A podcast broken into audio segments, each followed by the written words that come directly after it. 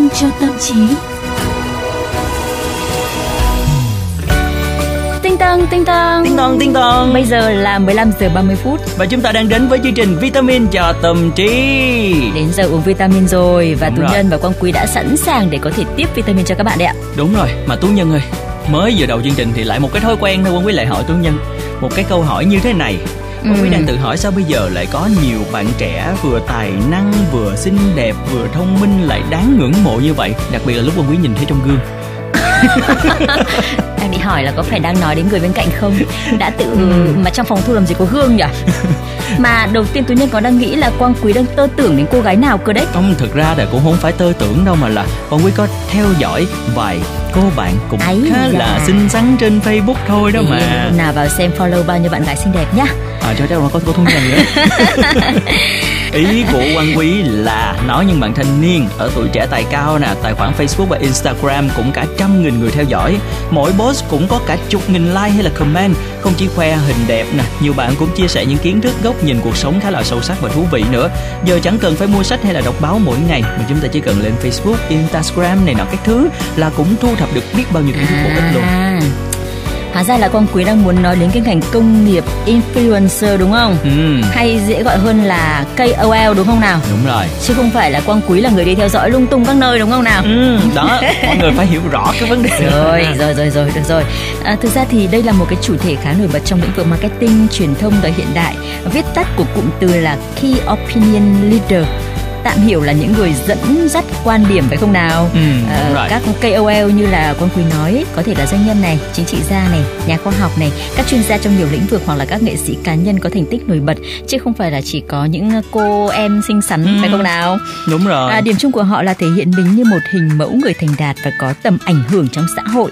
KOL được là tín nhiệm, hơi giống như người nổi tiếng. Ý kiến của họ dễ thu hút sự chú ý, tạo được sự đồng cảm và phần nào định hướng quan điểm và cách nhìn nhận của số đông. Theo báo cáo của Influencer Marketing năm 2020, tạm gọi là thị trường tiếp thị người nổi tiếng, ngành công nghiệp này được đánh giá là không ngừng tăng trưởng, ước đạt 9,7 tỷ đô la Mỹ Wow. giá trị trong năm 2020, mặc cho sự hoành hành của Covid-19 nha. Ừ. Và bên cạnh đó thì chỉ tính riêng trong năm 2019 thôi đã có hơn 380 agency mới được thành lập, chuyên cung cấp dịch vụ liên quan tới mảng này. Và cũng trong vòng 2 năm trở lại đây thì thống kê cho thấy các doanh nghiệp lớn trên thế giới đã tăng gần gấp đôi số KOL họ hợp tác trong mỗi chiến dịch quảng bá. 91% người tham gia khảo sát tin rằng influencer marketing là một giải pháp tiếp thị cực kỳ hiệu quả.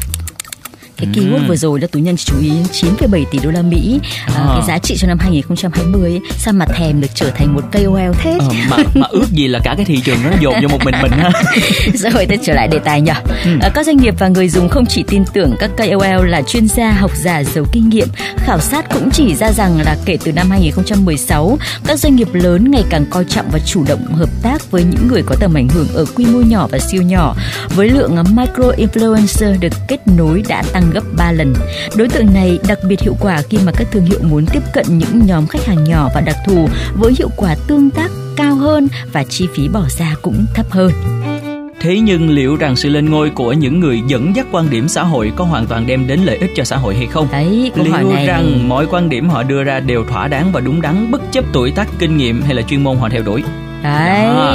Rồi thêm một câu hỏi nữa và khán giả của họ, những người bình thường như chúng ta đây nên tiếp nhận thông tin đến từ những cá nhân có tầm ảnh hưởng như thế nào? Ừ, à, có thể nói là trong thời công nghệ và số hóa ấy, thì ai cũng có thể trở thành chuyên gia. Ừ. Ai cũng có thể chia sẻ quan điểm của mình và đưa ra những cái lời khuyên trong bất cứ lĩnh vực nào. Nếu như mà dưới góc nhìn tích cực nhé thì chúng ta có nhiều cơ hội hơn để tiếp cận những nguồn thông tin đa chiều và trực tiếp. Điều đó cũng cho thấy là chúng ta không còn quá vin vào những kiến thức hàn lâm để tìm lời giải cho những vấn đề trong cuộc sống. Thay vào đó, chúng ta tìm kiếm những lời khuyên có giá trị thực tiễn, học hỏi từ trải nghiệm riêng của người khác và nhìn nhận vấn đề qua lăng kính của họ đúng không nào? Đúng rồi và đó cũng là lý do vì sao chúng ta nhấn nút theo dõi hay là follow nhiều hơn trên các trang mạng xã hội À. như là Facebook nè, YouTube nè, Instagram đúng không ạ? Nhu cầu được cập nhật thông tin tin, được tương tác và tìm kiếm những cộng đồng nhỏ có chung quan điểm lập trường với mình cũng xác lập cách mà chúng ta chọn đối tượng mà mình theo dõi. Ví dụ nha, nếu mà tú nhân đang quan tâm đến vấn đề môi trường nè, ừ. thì chắc chắn là tú nhân đã đang và sẽ là thành viên của những nhóm hoạt động vì môi trường hoặc là theo dõi những KOL chủ trương sống xanh nè, những quan điểm mạnh mẽ đối với các vấn đề về rác thải nhựa hay là xử lý nước sạch chẳng hạn đúng không? Rất đúng. Ừ. Thế nhưng mà tú nhân cũng muốn nói đến rủi ro khi chúng ta chọn theo dõi những cái nguồn thông tin chưa được xác thực và không đáng tin cậy ừ. à, như là tú nhân và quang quý cũng đã chia sẻ đấy thời đại công nghệ với sự lên ngôi của mạng xã hội dường như đem đến một cơ hội làm chuyên gia cho mọi đối tượng thôi nhá cho cái từ làm chuyên gia này trong ngoặc kép nhá bởi ừ. vì ai cũng thành chuyên gia được mà có những người nổi tiếng chỉ sau một đêm bởi một phát ngôn gây tranh cãi một bức ảnh uh, khoe thân phản cảm, một video clip gây cười hay là một nội dung livestream đánh ghen bóc phốt ẩm ý và chỉ sau một đêm những con người này đột nhiên nổi tiếng, lượng người theo dõi tăng vọt lên. Điều ừ. này đôi khi chỉ đơn thuần phản ánh sự tò mò của một bộ phận người dùng mạng xã hội mà thôi.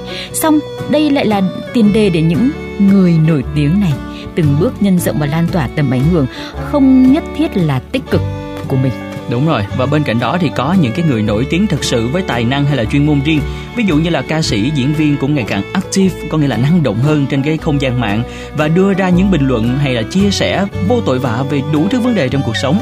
Cái tác hại mà những chuyên gia lại bỏ mặt kép này nha, à, chuyên gia này gây ra là không nhỏ bởi với tư cách của người nổi tiếng, ý kiến của họ có thể tác động tới không ít fan hâm mộ.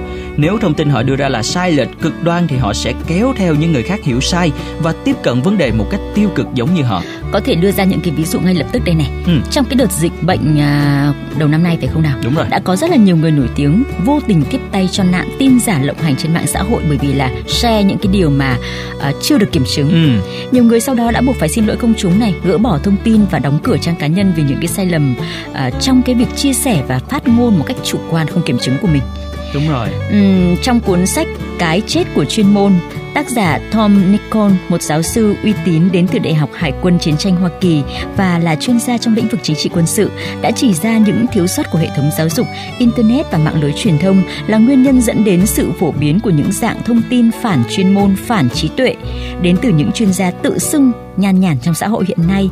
Và Tom nhấn mạnh như thế này, đây là những thời điểm nguy hiểm chưa khi nào lại có nhiều người có khả năng tiếp cận với lượng tri thức lớn đến thế. Xong lại không chịu học hỏi bất cứ điều gì.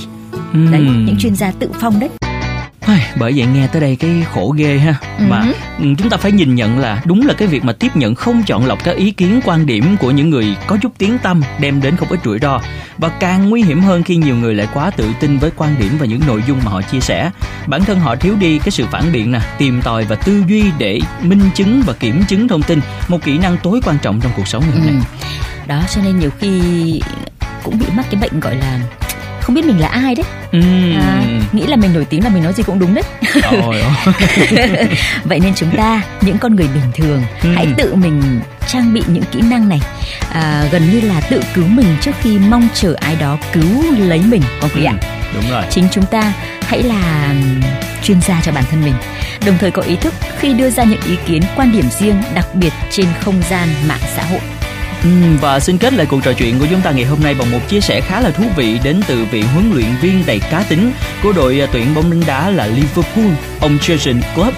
À, khi được hỏi là ông nghĩ gì về tình hình dịch bệnh Covid-19, ông đã thẳng thừng là Điều tôi không thích ở cuộc sống này là mấy người coi trọng ý kiến của một huấn luyện viên bóng đá về một vấn đề rất nghiêm trọng.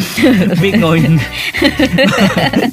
và cái việc mà người nổi tiếng nói ra một ý kiến chẳng có ý nghĩa quái gì Tôi chỉ là một gã đội mũ bóng chày râu ria lởm chởm. Tôi cũng lo lắng như bao người thôi. Tôi sống trên hành tinh này và mong muốn nó được an toàn khỏe mạnh. Và tôi chúc cho mọi người những điều tốt đẹp nhất. Nhưng ý kiến của tôi là vô giá trị. Quá hay. Ừ không cái ý kiến này có giá trị đó nha chứ không phải vô giá trị đâu. Quá hay rất nhiều điều để chúng ta ngẫm nghĩ. Ừ. à, và các bạn thân mến hôm nay chúng tôi khép lại uh, vitamin cho tâm trí bằng câu nói rất hay này. Nếu như muốn nghe lại thì các bạn hãy uh, uh, có thể lên các ứng dụng Spotify, Apple Podcast trên hệ điều hành iOS nhé hoặc là Google Podcast trên hệ điều hành Android để có thể là nghe lại một câu nói chúng tôi cho rằng là rất thú vị của vị huấn luyện viên bóng đá đội tuyển Liverpool. Đúng rồi thưa quý vị. Và nếu có những chia sẻ gì hoặc là mọi người muốn đề xuất một cái chủ đề nào đó những cái liều vitamin mà mọi người đang cần đúng không ạ? Đừng ngần ngại hãy tương tác cùng với chúng tôi thông qua fanpage cũng như là email vitamin cho tâm trí a gmail.com. Còn bây giờ xin chào và hẹn gặp lại. Nhưng những chiếc xe với nhau đi lòng vòng, và kia là những nón che xanh cam vàng đang tràn xoay. Những chiếc khăn che kín biết bao khuôn mặt phía xa ngày chiều buông xuống là một vòng xoay, là chiều buông xuống là một vòng xoay đời như bao ca. Ayo vòng xoay, như vòng đời nhìn từ đằng xa. Buồn quay khi tiền ra tay như bùa ma. Loay hoay nhiều khi nhìn ngoài mà không ra, vì từ nay ngoài đường toàn là phi hành gia người và xe đang thi nhau à, ồn ồn ồn thời gian đâu mà lý sự. Cồn cồn cồn ai mà không từng một thời à, đùn đùn đùn sau này tay đùn và chân thì chùn chùn chùn. Cặp mắt ai đang lo ra xinh như ngọc. Còn bờ môi kia ấn sâu sâu lớp vai dày khẩu trang. Tôi thoáng nghe nơi xa xa có tiếng nhạc vang trong buổi chiều xa băng một người thôi sao? Tìm một con gian. Làm mình mong cao